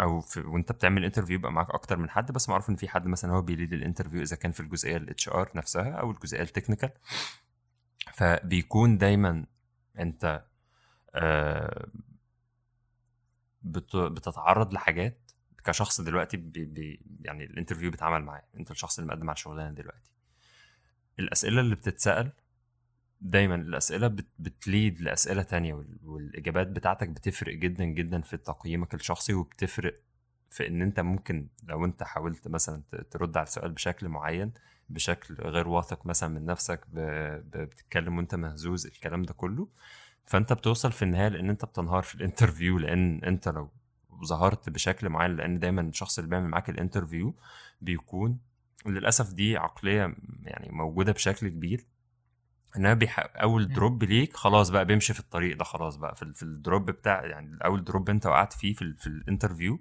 إذا كان في رد على سؤال بشكل مش كويس أو اتكلمت في حاجة مثلا آه وأنت ما أنتش عارفها وبان عليك جدا إن أنت اتكلمت في حاجة بتدعي إن أنت عارفها وأنت ما أنتش عارفها ممكن يكمل ال interview كله معاك في في الحاجة دي فمن أهم الحاجات إن أنت تكون واثق من نفسك جدا في ال interview. وزي ما فوزي قال عموما تكون واثق من نفسك ده هيفرق معاك جدا في حاجات كتير آه، زائد كمان الحاجات اللي أنت ما تعرفهاش حاول يعني إيه ما ما تجاوبش إجابة تزنقك وفي نفس الوقت ممكن تلف حوالين السؤال. يعني دايما برضو في ناس بيكونوا فاكرين إن هم في ال interviews إن هم هم الشخص المتلقي فقط. إن هو ملوش حق إن هو يسأل في حاجة مم. مثلا أو ملوش حق إن هو مثلا لا طبعا. ده, ده, ده. كونك بتسأل ده حاجة إيجابية. بالظبط. يعني بتكلم إن في ناس فعلا. هم بيكون هو فاكر إن هو داخل ال interview تسأل السؤال يرد خلاص على كده. لا أنت تفاعل مع ال... مع الشخص اللي قدامك. حتى الناس بعض الناس اللي بيعمل يعني ال HR نفسه أو ال technical manager أو ايا يكن بيستمتع بالحوار يعني بيستمتع بإن ال interview يكون مم. عبارة عن حوار. فبالتالي الموقف اللي بيحصل كتير جدا إن أنت بتتسأل سؤال أنت ما أنتش عارفه بترتبك بترد أي رد فممكن ال interview أصلا كله يكمل على ال point دي. فالحاجات اللي زي كده حاول تتعامل معاها برضو بذكاء إن أنت تحاول تقلب السؤال مش عارف إيه الحاجات دي كلها. وممكن بكل بساطة تقول ما أعرفش يعني مع إن حاجة زي دي. ممكن بعض الناس تاخدها. بشكل إن هو طالما أنت ما تعرفش فخلاص بس يعني حاول. آه، يعني زي ما قلت ما ما تكدبش وفي نفس الوقت ما تحورش وفي نفس. الوقت لو حابب تقول ما أعرفش قول أو لو حابب تجيب الموضوع بذكاء هاته يعني. وفي نفس الوقت ما آه، تتعاملش مع ما. الانترفيو أصلا على إنه؟ قفل الدنيا آه. يعني. بالظبط ونقطة التوتر دي نقطة مهمة جدا لأن يعني حاجة زي التوتر ده خلاص يعني أنت أنت أول ما توترت أنت اترفضت بالنسبة لي حتى لو أنا كملت معاك ال interview يعني أنت خلاص already اترفضت. ودي نقطة مهمة أصلا إن في بعض الناس بتترفض من أو من جملة بسيطة جدا يعني ودي بقى تنقلنا للمرحلة اللي بعدها اللي هو أنت في شوية red flags كده. أول ما أنت تقول لهم عادة أصلا أنت ممكن تلاقي الشخص اللي أنت بتعمله ال interview أو اللي بيعملك interview بمعنى أصح لو هو مش experienced قوي هتلاقي ردود أفعاله في كلامه بانت. يعني أنت قلت حاجة غلط. فهيبان على طريقة كلامه إن هو خلاص أنت أنت cancel ده أصلا already من زمان. يعني فالمرحلة دي بقى أنت لازم تركز فيها عشان يعني لو لا قدر الله أنت دخلت ال interview خلاص بقى عديت منه. وبعدين جالك الإيميل طبعا الطبيعي إن هو معلش والله أنت راجل كويس جدا بس إحنا في حد تاني أنسب منك. ده لو فأنت في المرحلة دي ما تزعلش بالعكس. يعني أنا أنا شخصيا أنا كنت باخد الموضوع كلعبه يعني أنا كنت داخل game كده وتعالوا بقى نلعب. يعني انت هتعمل كده آه ده في مشكلة عندي. طب المشكلة دي أما أصلحها وأجرب تاني. طب. فالفشل وال... يعني الفشل ده مش نهاية الدنيا بالعكس ده الفشل ده أنا بصراحة كنت بستمتع بيه. يعني. يعني تخيل نفسك كده بعد meeting لذيذ كده يقوم جاي في الآخر يقوم قايل لك معلش والله أنت مناسب جدا أنت حلو جدا بس لأ يعني ما, ما ينفعش. يعني في حد تاني مناسب أكتر. فأنا باخد الموضوع كتحدي وكلعبة وبشوف إيه الخطأ اللي أنا أخطأته من خلال بقى ملاحظاتي لل HR أو ال recruiter وطريقة كلامه بناء على يعني حاجات معينة أنا قلتها تمام؟ ففي المرحلة دي ببدأ بقى إن أنا أصلح كل مرة عن اللي بعدها وفجأة يعني مع الوقت خلاص بقى أنت أنت ال success rates بتاعتك بتبدأ تزيد تزيد تزيد لحد ما بتنسى الموضوع أساسا يعني. فدي آه، نقطة مهمة جدا. آم، من الحاجات برضو المهمة اللي انت قلتها ان هو ال rejection mail تمام؟ هو يعني في معظم الأوقات بالذات في السوق العربي والسوق الخليجي وبرضه بره كمان يعني بس مش منتشر قوي بره زي هنا ان انت غالبا أصلا ما بتبعتش rejection mail فبالتالي انت بعد ما بتخلص انت أي interview انت في المقام الأول بتعتبر ال interview ده عبارة عن لعبة الدنيا مش متوقفة عليه ابدا فانت بعد ما بتخلص ال interview ما تفضلش قاعد مستني يعني ما تفضلش قاعد مستني. انت كمل في ال path بتاعك انت بتقدم على شغل بتشوف أكتر من مكان بتخش أكتر من interview تمام؟ لأن في الموضوع هنا بينقسم لحاجتين. في بعض الشركات بيكون ال process بتاعت ال recruiting بتاعتها بتطول جدا تمام؟ وفي نفس مم. وبرضه من الناحية التانية في أصلا شركات ما بتردش أساسا إلا في حالة إن هم هيبعتوا لك offer mail أصلا يعني ف آه، في في النقطة دي تحديدا ما تقفش يعني أنت خلصت ال interview خلاص لو أنت حد آه، يعني آه، بتقدم على أكتر من شركة حاليا أو حاليا أصلا بتحاول تلاقي شغل آه، فأنت خلاص أنت خلصت interview ومقدم على بقدم بقى على شركة تانية وقدم على شركة ثالثه وقدم على شركة رابعة براحتك كمل في في ال path بتاعك عادي خالص. وما تقفش تستنى مثلا أو تفضل قاعد بقى منتظر آه، نتيجة ال interview اللي أنت لسه عامله. طبعا لو قدرت تاخد سمري أو لو هم بعتوا لك إيميل واذا كان اللي هو الإيميل العام ده اللي هو مثلا آه، زي ما فوزي قال كده اللي هو والله أنت كويس جدا بس آه، يعني للأسف مثلا في حد تاني بتاع أو ايا يكن من الحاجات دي. آه، إذا كان إيميل عام أنت تقدر برضو تسألهم تحاول تسألهم طيب إيه ال notes بتاعته بتاعتكم عليا؟ تستفيد منها جدا لو مش لك عليك يعني بس أنت هو عامل اللي عليك. هو لو بعت أصلا فده في حد ذاته أنت كده أنت عظمة قوي أنت يعني. رحت بوسه. واصلا. أنا مش يعني مش مش هتقدر تعيب على الناس دي وخصوصا إن مش كلهم بيبقوا HRs أصلا. يعني أنا مريت أنا فاهم. آه كده. آه آه آه. هو بيجي لك ناس كتير فانت طبعا ما عندكش لا الوقت ولا المجهود إنك تعرف. ترد على كل الناس. فأنت بت يعني أنت ما يعني ما حدش رد عليك أنت ممكن تبعت له إيميل تاني تقول له معلش. يعني يعني أنا كنت قدمت معاكم any updates فهو. بقى بيرد عليك تمام ما ردش خلاص يعني و- ودي نقطة مهمة برضو أنت قلت عليها إن هو يعني أنت اترفضت ما توقفش يعني بالظبط خد الموضوع طبعا دايما طبعا كده يعني بالظبط آه. فخد الموضوع كلعبة بغض النظر بقى عن الناس اللي هي موضوع الشغل بالنسبة لها لازم تشتغل أنا ما بتكلمش عن الناس دي قوي دلوقتي. آه، طبعا الناس دي برضو يعني تجرب يعني تبعت لأكتر من شخص والكلام ده كله. أنا بتكلم عن الناس اللي هي ما عندهاش مسؤوليات لسه. وخلاص يعني ودي دي ده, ده غالبا حال معظم الطلبة يعني. بالظبط. اللي هو لسه متخرج ومفيش مسؤوليات كبيرة قوي عليه يعني. فخد الموضوع كلعبة قدم على يعني 20 وظيفة في الثانية ادخل على وظف LinkedIn. على مواقع تانية ادخل على جروبات الفيسبوك شوف بقى كل ال channels الممكنه ودي نقطة مهمة قوي إن في ناس بتنزل على channels معينة وبتسيب الثانية يعني في ناس بتنزل آه. على فيسبوك بس بالظبط وفي ناس بتنزل على LinkedIn بس وفي ناس بتنزل على ال website بتاعها بس. فأنت لازم تتابع كل دول ما تقوليش أنا فاتح LinkedIn وخلاص لأ طبعا ده في ناس بتتقبل من من Facebook و Twitter أكتر من LinkedIn ف... ف... فأنت لازم تشتغل على كل حاجة. لازم تقدم على وظائف كتير. وطبعا مش بشكل عبثي. لأ أنت بتبعت email customized برضه على كل شخص. بالظبط. آه, آه. وبتجرب يعني تخيل يعني عمق ومتعة التجربة والله. يعني أنت في أكتر من شخص كده وقاعد بتبعت هنا والله والله يا جدعان أنا الشركة دي ده أنا بقالي ثلاث طبعا مش هتكذب عليهم يعني بس أنا فعلا interested وأنت فعلا بتبقى interested يعني مثلا مجال الشركة شغال في حاجة لذيذة جدا أو الشركة دي كبيرة. فأنت فعلا أنت أنت يعني أنت فعلا عندك ال ال مش بتكذب يعني أنت فعلا عندك الحماس إنك تشتغل في شركة الشركة دي. فأنت هتقول لهم يا جماعة والله أنا متحمس جدا بس طبعا مش بالشكل الكليشيه. وتوضح لهم ليه أنت متحمس وتوضح لهم ليه أنت مهتم بال industry بتاع الشركة.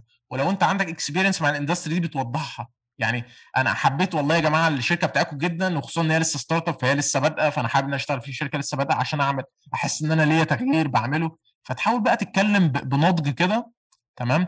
بالشكل ده هو هيحس إن أنت عندك هدف عندك value وفي نفس الوقت ال value دي أنت ممكن تقدمها له وعندك نضج كافي إنك تشتغل معاه. ف شوية تفاصيل زي دي وبتوزعها على أكتر من ايميل بتبعته لأكتر من شركة خلاص. يعني أنت غالبا شهر شهرين ثلاثة لو أنت عندك الإمكانيات فعلا المتاحة لشخص ال job يعني ال title اللي أنت حاططها لنفسك دي فأنت لا أنت غالبا هتلاقي شغل.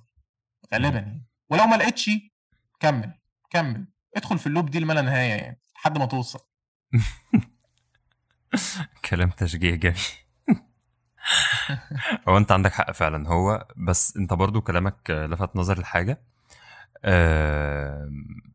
ما تحرقش نفسك. يعني انت كحد لسه مثلا في البداية فوزي بيقول إن هو انت طالما آه، انت شايف نفسك عندك الإمكانيات اللي تأهلك للبوزيشنز اللي انت بتقدم عليها فأنت إن شاء الله يعني مع رقم معين من الشركات اللي أنت ممكن من أول شركة تتقبل وتشتغل بكل سهولة وممكن الموضوع ياخد منك وقت شوية بس هي في النهاية معروف إن هو إن شاء الله كده كده هتتقبل في مكان وتكون مبسوط فيه يعني تكون الأمور تمام أو ما تكونش مبسوط فيه قوي وت...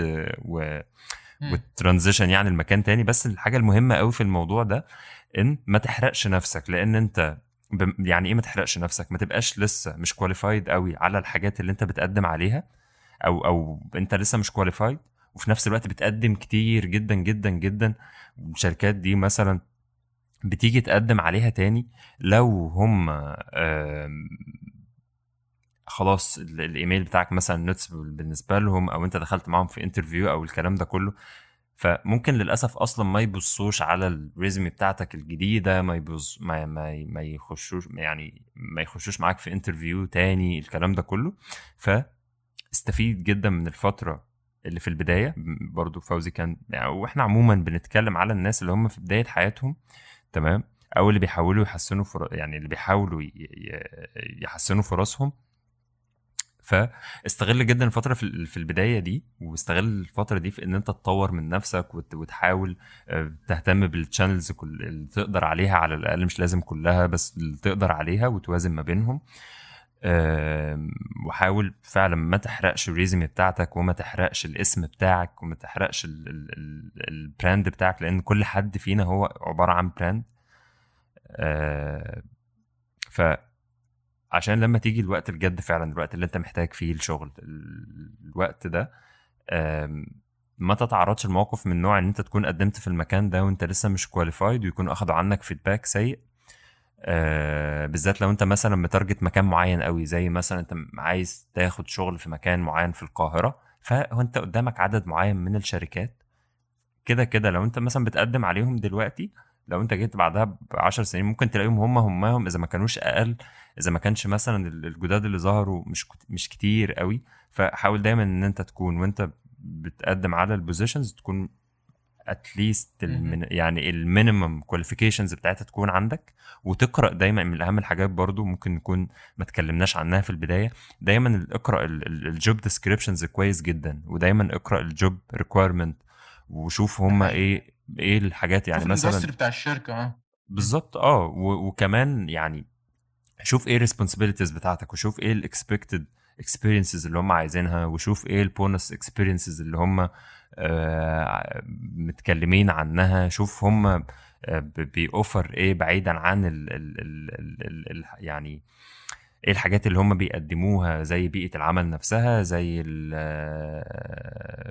يعني ال insurance مثلا زي مثلا عدد معين من الأجازات مش عارف إيه الكلام ده كله كل الحاجات اللطيفة دي. فاهتم دايما بالتفاصيل اللي زي كده في ال job post اقرأ ال job post كويس اهتم بال history بتاع الشركة عشان كل step من ال steps اللي إحنا بنتكلم عليها دي يعني ال steps اللي إحنا بنتكلم عليها يعمل فرق كبير جدا. بالظبط بالظبط يفرق معاك جدا وي- ويعلي ال ال النتائج بتاعتك جدا جدا ويقلل الوقت اللي أنت بتستهلكه في في في إن أنت تكون بتدور على شغل عموما هي هي هي تحس إن هي لعبة يعني هي لعبة نرد كده أنت بتزود احتمالات بتزود. احتمالات يعني أنت في الأول أنت احتمال إنك تتقبل في وظيفة من غير ما تعمل أي حاجة zero بعد كده بتبدأ 0.1 0.2 بتبدأ إن أنت تظبط الدنيا أكتر فاحتمالية إنك تتقبل فتبقى 1 على 90 بعدين تبقى 5 على 90 أو 5 على 100 كده يعني على حسب عدد المتقدمين يعني وكده.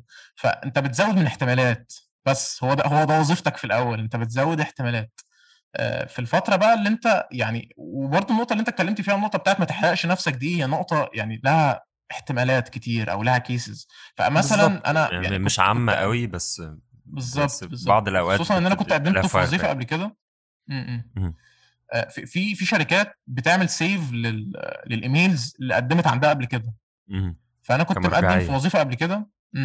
وال والوظيفة دي يعني بعد فترة هم قالوا لي إن أنت اتقبلت. بعدين قالوا لي إن إحنا معلش والله إحنا هنوقف ال recruitment process دلوقتي لأن إحنا خلاص يعني مش دلوقتي يعني الشهر اللي بعده. فجيت الشهر اللي بعده لقيتهم ما كلمونيش. بعدها بست شهور حاليا ولا سبع شهور لقيتهم مرنين عليا وبيقولوا لي أنت متاح إنك تقدم عندنا لأن إحنا لسه إحنا بندور على حد. والشركة كويسة يعني. ففكرة إنك تبعت قبل كده دي حاجة مش وحشة بس آه، ما تحرقش نفسك. يعني ما تبعتش للشركة 7000 مرة بلا هدف. يعني لأ أنت لازم كل مرة بتبعت فيها تكون مزود حاجة تكون مقدم حاجة. تمام؟ تكون مغير حاجة. فهم لما يحسوا إن أنت بتتطور فده هيضيف ليك يعني. عشان بقى ننهي كل ده ونلخص كل ده هننهي هننهيه بنهاية إن إحنا بنتكلم شوية عن إيه هو أصلا طبيعة السوق في مصر أو في العالم العربي أو في العالم. كله. طبعا يعني في العالم كله النقطة دي هتبقى محدودة فيها شوية لأن خبرتنا ما وصلتش للعالم كله. ولكن في مصر على الأقل مثلا فأنت عندك أسواق برضو. يعني آه بالظبط فؤاد يبدأ يتكلم فيها وأنا أكمل من بعده يعني عشان هو هو مر يعني. الخليج بالذات والسعودية والحاجات دي كلها أكتر مني. يعني. تحب إن أنت عاوز إيه؟ نبدأ بال- بالسوق الخليجي الأول؟ آه ابدأ أنت بالسوق الخليجي. طب نتكلم على أم الدنيا الأول يا عم. أم الدنيا. كلنا عرب يا جماعة. كلهم كلهم شركات. تمام. بص هو يعني أنا كعكس معظم الناس ممكن يكون في في السوق المصري ما ما أخدتش حق قوي أو يعني ما ما لحقتش أشتغل فيه كتير لكن في السوق المصري تحديدا الفترة الأخيرة أنت مثلا خلينا نتكلم عن السوق عموما. لازم أول حاجة أنت تكون عارف أنت ليك إيه وعليك إيه لازم تكون فاهم جدا أنت حقوقك إيه بالنسبة للشركات اللي أنت بتتعامل معاها عموما لازم برضو تكون يعني مطلع اطلاع بسيط كده على قانون العمل مثلا بالذات الناس اللي هم بيبدأوا بكونتراكت والكلام ده كله لازم. تكون مطلع على الجوانب القانونية مش عارف إيه دايما تكون بتركز جدا لما بيوصل لك offer و, و... آم، وال contract مثلا الكلام ده كله لازم تبص عليه بصة كويسة وتفهم ال contract فيه إيه وبيتناسب معاك ولا لأ آه لازم تكون في الشركة اللي انت فيها فاهم إيه هي الحقوق بتاعتك وايه هي الحاجات اللي انت برضو ملتزم بيها تجاه ال ال الشركات. آه ويمكن إن أنا اتكلمت شوية عن الحتة دي في الجزئية بتاعت ال job descriptions نفسها. أنت لازم تبص هم بيتكلموا عن مثلا هم بيوفر إيه؟ ال environment بتاعتهم هم بيتكلموا عنها. إزاي؟ أو هم أصلا عندهم ال concept بتاع ال environment أساسا ولا لأ؟ لأن مؤخرا بقينا بنشوف examples سيئة جدا جدا جدا لأن ال ال ال ال technology أو السوق بتاع ال technology عموما يمكن نقدر نقول إن هو لامم جدا جدا جدا وبيلم أي حد دلوقتي بيفتح startup أي حد آه بيشوف إن والله ده المستقبل مش عارف إيه فتلاقيه فاتح شركة وهكذا. فعشان كده هتلاقي range واسع قوي spectrum واسع قوي من. الشركات مم. من مختلف مم. أشكالها وطبيعتها وكده ف... فإحنا عايزين بقى نتكلم على النقطة بتاعت أنواع الشركات اللي موجودة ومن تحت لفوق من تحت بير السلم لفوق بير السلم. ف... فأنت أنت أول ما تدخل السوق ده أنت متوقع إيه؟ فمن واقع خبرتك؟ والله بص أنا آه، دايما معظم الناس اللي هم في بداية حياتهم أول حاجة بيتعاملوا معاها هي ال startups يعني غالبا غالبا معظم الشركات اللي بتقبل juniors بت... يعني. بيكون آه، غالبا بيكونوا startups يعني. وللأسف ال startups في مصر هي لا تندرج ابدا إلا قلة قليلة يعني تحت مسمى بتاع ال startup. تمام. بغض النظر برضو عن التفاصيل الباقي بيبقى مشاريع بالظبط آه اللي هو والله مشروع وهنشوف ربنا هيوفقنا فيه وهتربح ولا لأ وهنكمل ولا لأ وهكذا يعني. مفيش أي ولا في qualifications للناس الموجودة ولا في management system أصلا ولا في planning ولا في أي حاجة وبتلاقي الدنيا هايصة جدا. آه، فأنت تتوقع إيه من الأماكن اللي زي كده. أول حاجة ال startups خلينا نتكلم على معظم ال startups المنتشرة حوالينا اللي هي ال startups اللي الدنيا فيها بايظة أو الدنيا فيها ملخبطة. تمام؟ واللي عادة بتكون agencies يعني. يعني آه. مش startups قوي يعني آه بتكون agencies آه. يعني بتشتغل مع عملاء والكلام ده كله ما بتبقاش آه. مركزة على product معين. أنا بقول لك هم مش بينطبق عليهم قوي موضوع ال startups والكلام ده كله بس هم بي brand نفسهم تحت المسمى ده وبيتكلموا مع ال candidates اللي موجودين. والله إحنا. startup ومش عارف إيه وانت بتبني معانا ال startup والكلام ده كله وانت هتبقى ابن الشركة. طبعا أول حاجة ابن الشركة ده يهرب. تمام؟ سم- سمعت ال term يعني بتاع ابن الشركة دي؟ فرصة ليه اهرب. ما يهربش؟ عادي هو أي حاجة. يعني في الأول أي آه، حاجة اقبل بأي حاجة. إحنا في الأول في الحقيقة فعلا يعني بن آه، بنمشي بمبدأ ابيع نفسي لحد ما يثبت مم. العكس يعني ونلاقي حاجة كويسة بس عموما أنت دايما في الشركات اللي زي كده اللي هي تسمى startup أو بتطلق على نفسها startup أنت أتوقع هنا إن أنت هتخش على مكان ملخبط شوية أتوقع إن أنت بال experience اللي أنت هتاخدها غالبا غالبا لأن مش هيبقى في حد senior لأن ال seniors بياخدوا مرتبات كبيرة عليهم فبالتالي أو ال senior اللي اي حد بقى زيك. كده أو. زينا يعني زي أي حد عموما. بالظبط. فأنت غالبا يا إما هتكون بتغني وحيدا تمام و... وأنت شغال مع نفسك ومش عارف إيه غالبا بيكونوا ماشيين بمبدأ إن ال team عبارة عن فرد واحد آه، في تكنولوجيا معينة مثلا أو كده فأنت غالبا بتكون لوحدك. فأنت هنا بيبقى قدامك اولا مساحة مساحة حلوة إن أنت تلعب بمعنى أصح يعني أو إن أنت تشتغل إن أنت. تشتغل وأنت تتعلم مع نفسك وت... ويسند ليك projects حجمها كبير ومش عارف إيه وبتتعلم منها كويس جدا وبرضه ما تتوقعش مقابل مادي كبير.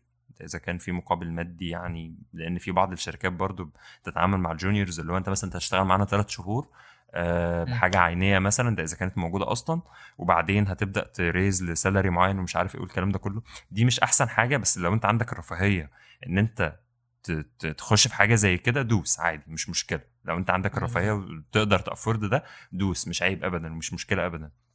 فالحاجات دي بتتوقع منها إيه؟ زي ما قلت كده إن أنت بتتوقع إن أنت غالبا هتكون شغال مع نفسك شوية أو مفيش حد آه، عنده experience كبيرة يقدر يديلك آه، من ال experience بتاعته. فأنت هنا بتستغل الوقت ده في إن أنت تطور من نفسك فعلا وتقدر تشتغل وحاول ت communicate وحاول تتعرف على ناس وحاول تاخد ال experience كاملة.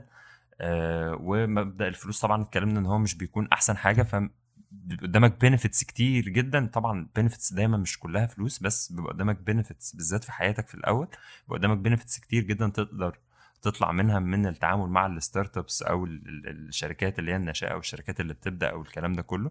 من ناحية إن أنت بتشتغل مع نفسك بت... شوية بتبقى self management أو بت moderate نفسك وبت moderate ال projects اللي معاك والكلام ده كله. آه، فيعني ده تقريبا كده إيه recap بسيط كده الموضوع ال startups أو الشركات اللي هي في البداية.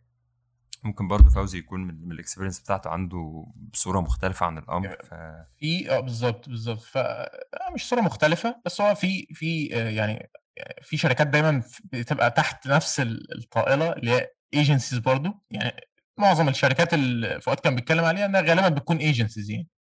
غالبا ما بتكونش products يعني أو كلمة products دي يعني اللي هو شركات عندها product واحد أو product كبير تحته product صغيره أو كده.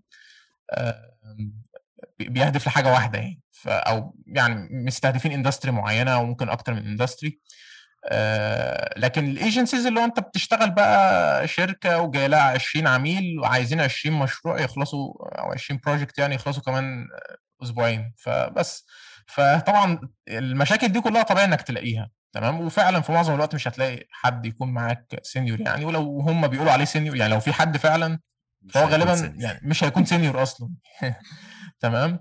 بالظبط ففي بقى agencies يعني نوعا ما top tier شوية يعني هو بالنسبة للواقع المصري فهم يعني يعني كويسين شوية ومستواهم كويس وعندهم نظام وعندهم team designers وهنا أنا بتكلم على ال design agencies مش بتكلم على ال software agencies ال software agencies عاده بيكونوا مهملين ال design شوية لكن لو أنت استخدمت يعني استهدفت design agencies فهتلاقي يعني هي من اسمها هي design agencies فهو كل اللي موجود في ال team غالبا designers فهنا بقى هتلاقي بقى team كبير وناس كتير تتعلم منها وفي seniors والكلام ده كله. بس برضو غالبا مش هتاخد راتب أحسن حاجة وطبعا هيكون أحسن من اللي فات اللي هو بتاع ال agencies بقى اللي هي ال software agencies بس هيكون برضو مش كبير تمام؟ والخبرة هنا بتكون بقى إيه بتبقى يعني مش عارف بيسموها إيه بيسموها اللي هو H تقريبا أو اللي هو H experience اللي هو أنت ال experience بتاعتك بتبقى يعني بتبقى horizontal اللي هو بتاخد من المجال ده كذا ومن ال industry دي كذا ومن ال industry دي كذا. فاهم؟ بتشتغل على e-commerce بعدين تشتغل على food delivery كده يعني. آه بالظبط. ففي بقى مرحلة وفي ناس تانية يعني ناس كتير قوي بتبدأ بيها ك juniors اللي هي شركات ال product اللي هو أنا داخل على شركة آه شغال على مثلا زي مثلا حالا أو زي شركات زي مثلا كأنك شركة أجنبية مثلا اسمها Spotify أو أنغامي أو أي شركة شغالة على product معين. فدي غالبا بقى بتكون يعني طبعا بيكون في منها جزء اللي هو اللي هو startup لسه في البداية وفي الجزء اللي هو خلاص وصل لمرحلة إن هو بقى يعني ممكن تبقى corporate أو كده يعني تمام؟ آه زي شركات كتير بقى قديمة بقى والكلام ده كله شغاله في طبعا مش هتلاقي منها كتير قوي في مصر عندنا. بس ممكن نقول مثلا Wuzzuf مثلا ممكن نقول مثلا Instabug مثلا يعني بقى لهم كتير في السوق. هم لسه يعني يصنفوا startups بس هم مش early startups هم وصلوا لمراحل متأخرة شوية ومراحل مستقرة شوية وبالتالي تتوقع منهم salary عالي. ف...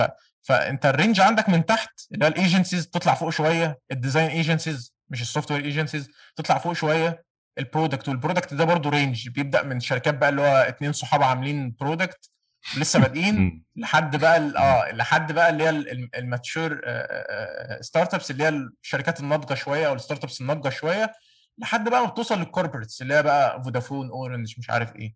فالشركات دي كلها وأنت بتطلع فوق بتحصل على نظام أكتر مرتب مستقر أكتر ويمكن مرتب أزيد في الم... بالظبط و bonuses والكلام ده كله. ف... وكل شركة من دول فيها بقى تعاملات مختلفة يعني فؤاد بقى ممكن يكمل في النقطة بتاعت التعاملات دي من ناحية بقى إنك بتقدم إزاي وتتوقع في التقديم إن هم يعني ينتظروا يعني هينتظروا منك إيه وأنت هتنتظر منهم إيه يعني. تتكلم في النقطة دي بقى وبعدين تدخل في السريع على السعودي أو السوق السعودي عشان ننجز بقى.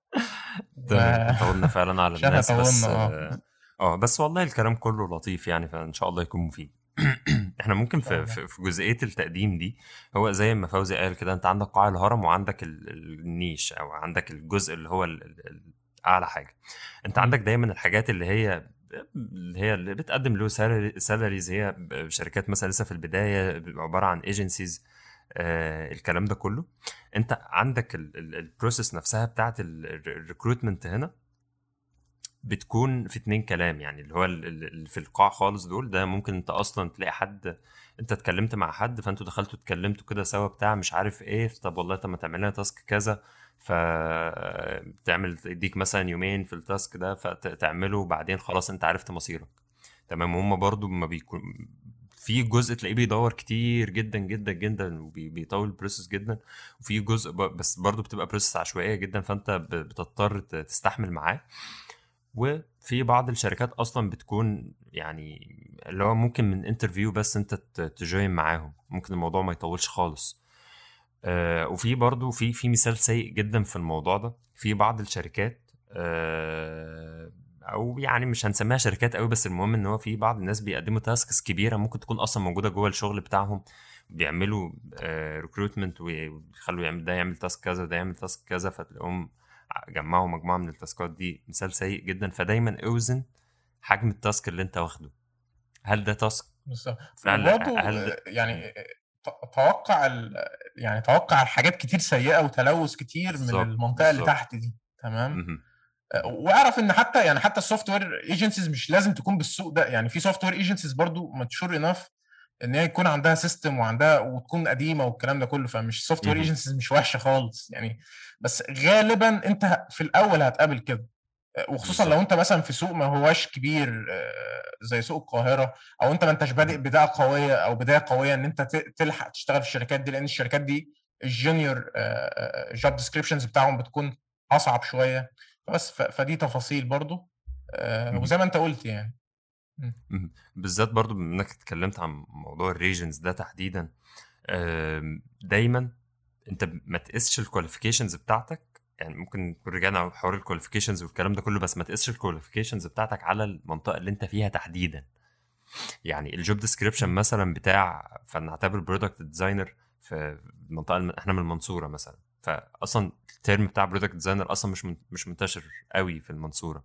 مش منتشر برضه في أماكن كتير بس خلينا نتكلم على سبيل المثال في المنصورة هتلاقي ال job description بتاعهم بشكل معين ال job requirements بتاعتهم بشكل معينة أسلوب التعامل بشكل معين وغالبا هتلاقي الثيم ده منتشر في, في جميع بما إنهم كلهم في نفس السوق وكلهم شركات متقاربة فما تقيسش بقى ال scale ده لو أنت مثلا بت target طبعا بتبقى بداية لطيفة جدا أنت تبدأ من المكان اللي أنت فيه تمام؟ آه عشان تقدر تنتقل بسهولة. بس انت مثلا لو انت طالع من سوق مثلا زي سوق المنصورة as as intermediate level مثلا أو senior حتى لما بتيجي تنتقل يعني فرق أربع ساعات تقريبا يعني لسوق تاني اللي هو القاهرة فانت بتلاقيك بتعامل بشكل مختلف تماما. ممكن تلاقي نفسك بتتعامل على إنك junior أو أو لو انت كنت senior مثلا في المنطقة دي بتلاقيك بتتعامل هناك على إنك intermediate فخلي دايما لو انت من النوع اللي انت يعني استمريت في المنصورة لمدة غير منطقية.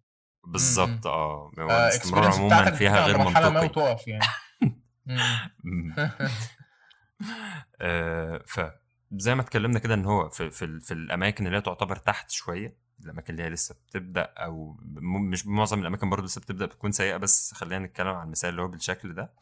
أه توقع شوية هرجلة كده في ال process مش عارف إيه الكلام ده كله لازم دايما تكون حريص إن أنت يكون في contract مثلا لو أنت حد عموما بيحب ال contracts تكون حريص إن أنت تكون عارف حقوقك جدا جدا من البداية الاتفاق على الحقوق والالتزامات في البداية. مهم جدا. لما بتبدأ مثلا في في في يعني آه يعني شركات متخصصة مثلا في ال design مثلا فلنعتبر أو كده أنت بتلاقي مستوى التعامل أحسن بتلاقي مستوى ال task المطلوب منك reasonable أكتر. آه برضو مش في الكل بس بنحاول نتكلم على ال level الأعلى شوية.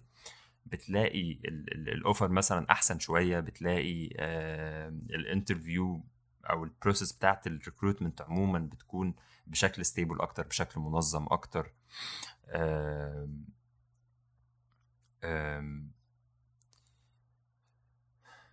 برضو لما بتطلع على آه الشركات اللي هي الكبيرة ال corporates مثلا الشركات الكبيرة أو آه اللي هي فعلا بقى لها سنين في في السوق زي فودافون واورنج والشركات اللي زي كده بتلاقي الدنيا عندهم ممكن تكون في ال recruitment process تحديدا بتلاقي stricted شوية بتلاقي آه كل حاجة محسوبة قوي كل حاجة لازم تكون بتحاول تقدمها بأحسن quality بأحسن quality موجودة عندك آه بأكتر شكل نظامي ب presentation كويس وهكذا.